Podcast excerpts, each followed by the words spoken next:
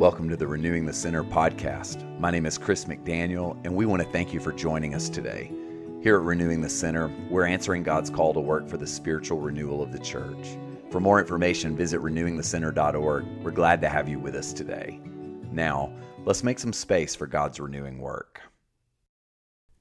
Today, we're going to look at one of my favorite passages of Scripture. This is the feeding of the 5,000. Uh, we're going to look at Luke 9, beginning in verse 10. On their return, the apostles told Jesus all they had done. He took them with him and withdrew privately to a city called Bethsaida. When the crowds found out about it, they followed him, and he welcomed them and spoke to them about the kingdom of God and healed those who needed to be cured. The day was drawing to a close, and the twelve came to him and said, Send the crowd away, so that they may go to the surrounding villages and countryside to lodge and get provisions, for we are here in a deserted place.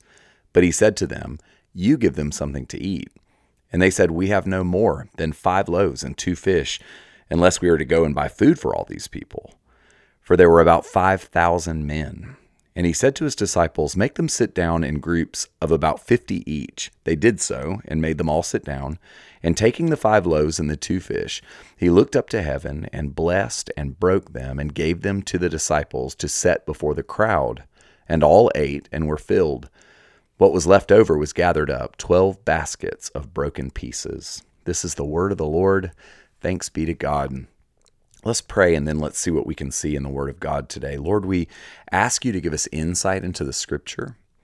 We pray that you would open up our eyes and our minds and our hearts to see truth in your Word. God, we ask for grace to be present to you, Lord. Speak to us now, we pray. In Jesus' name, amen. Amen. This is a story that we see in a number of the Gospels, specifically in John's Gospel. This is listed as one of the key signs, one of the seven signs of Jesus. And I absolutely love this story. What this miracle does for us is it reveals truth in two different directions. And that's the way I want you to think of it this, this day. We're going to see truth about God. We're going to learn about Jesus and the heart of God. And then we're also going to receive truth concerning humans. Uh, we're going to learn something about us. So we're going to learn about God, see truth about God. We're going to see truth about us. We're going to learn something about humans and their fragility, specifically connected to scarcity and lack. So let's jump in. Jesus and his friends at the beginning of this passage, they withdraw privately. The, the choice of words here in Luke's gospel is interesting. It's as if Jesus and his friends need a break. And so they go to another town to look for retreat. Um, and if you think about this in the Gospels, Jesus does this all the time. He climbs mountains, he gets up early, he uh, stays overnight, he goes on hiking trips. And now he's not just doing this in a solo manner, but he's doing this with his friends. They're taking a team retreat. And I just want to say to you before we get into this miracle itself, do you recognize the need in your life to get away and withdraw to be private? I would say to us that we need this. If Jesus needed it, you need it. Uh, maybe especially now with all the stress swirling around us, all the uncertainty and chaos, we must be the kinds of people who take time to be alone and take time to be with people we trust and love in quiet and private spaces. Jesus did it, he did it with his friends. You need to do it. Uh, just full stop. We need to be the kinds of people who understand our need to withdraw and retreat. But here's the thing that we see even as Jesus and his friends withdraw, the needs follow them. So, needs, uh, the overwhelming need of crowds, they find out where Jesus and his friends are and they follow him.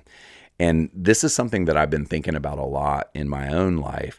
Needs, um, overwhelming need will find you when you are connected to Jesus. It's the nature of need to pursue us.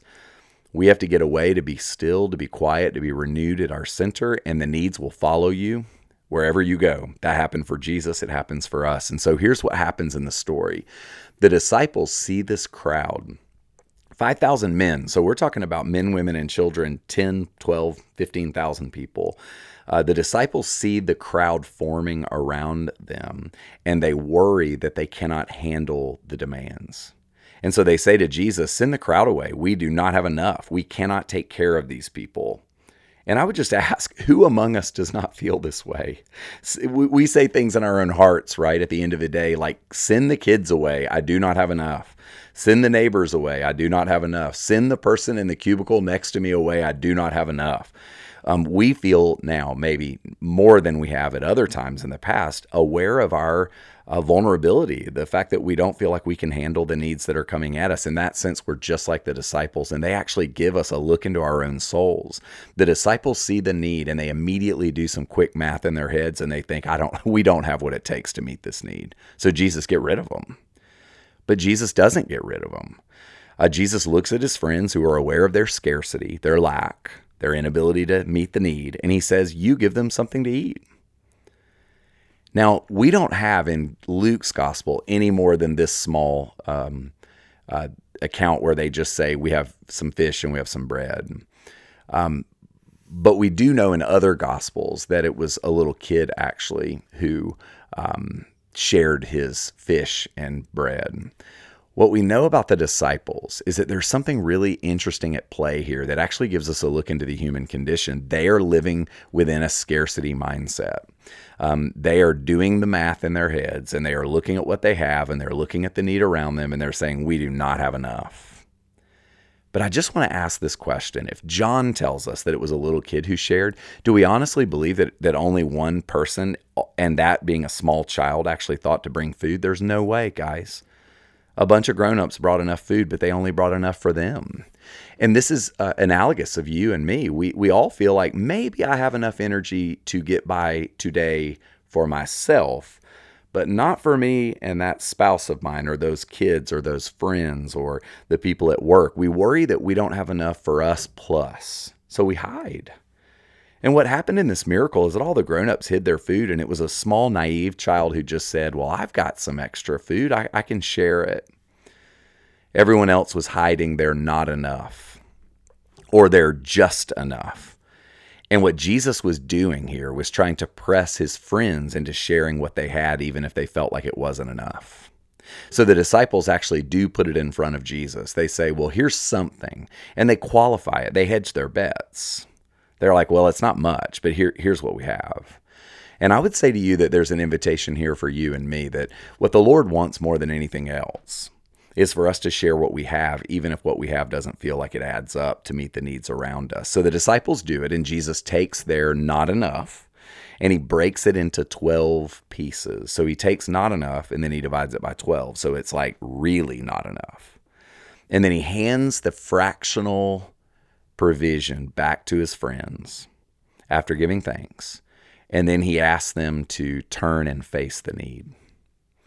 And I believe that this was probably the critical moment for the disciples because they basically were probably looking at Jesus and then they were looking down at the meager provisions in their hands. And then they were told by Jesus, turn and face an overwhelming need. And maybe that's exactly how you feel right now. I know that in my own leadership journey right now at Trinity, I feel on a regular basis like I don't have what it takes, but God asked me to turn and face the need, to turn and face the overwhelming thing, whatever that is for you.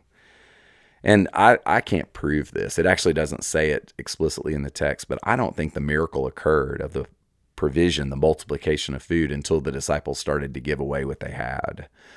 And I think that's probably true for you and for me. I, I don't know that we'll see the multiplication of God's provision. And, and I don't just mean money or, or food, even like literal food provision. I, I mean the, the, the multiplication of hope, of faith, of love, of charity, of um, all kinds of resources and provisions in our life. I don't know that we're going to see that multiplication until we're willing to start sharing our not enough because Jesus said so.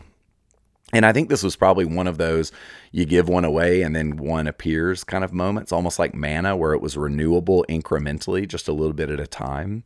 And so the disciples are able to face the need, and something happens, something supernatural happens, and they ultimately have enough. But y'all, it's not even just enough, they have more than enough. The, the story ends with the disciples collecting 12 baskets full of broken pieces. Why, why do you think that's the case? Because I think Jesus wanted all 12 of his friends to have to carry a basket full of broken pieces home to remind them that God wants them to share their inadequacy in order to see his provision come. I think the whole walk home was them looking at this basket saying, the next time I have an opportunity to share, the next time I feel like I'm tempted to live in a scarcity mindset, I've got to lean toward faith and trust in God. And I think he's asking the same thing of you and me.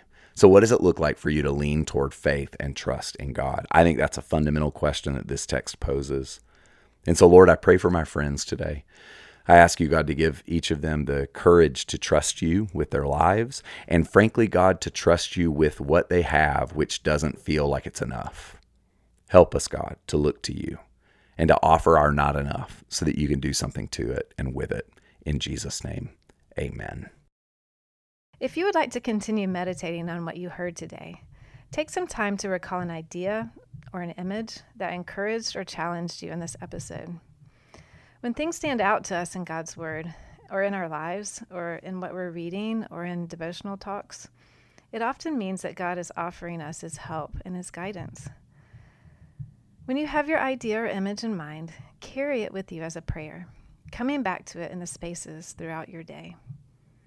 How does it speak to you and where you are right now? What does it say about God and what He wants for you? Speak to Him about these things. Listen for His still small voice and respond to Him as simply and as honestly as you can. Thanks for listening. We look forward to having you back here again with us next time at Renewing the Center.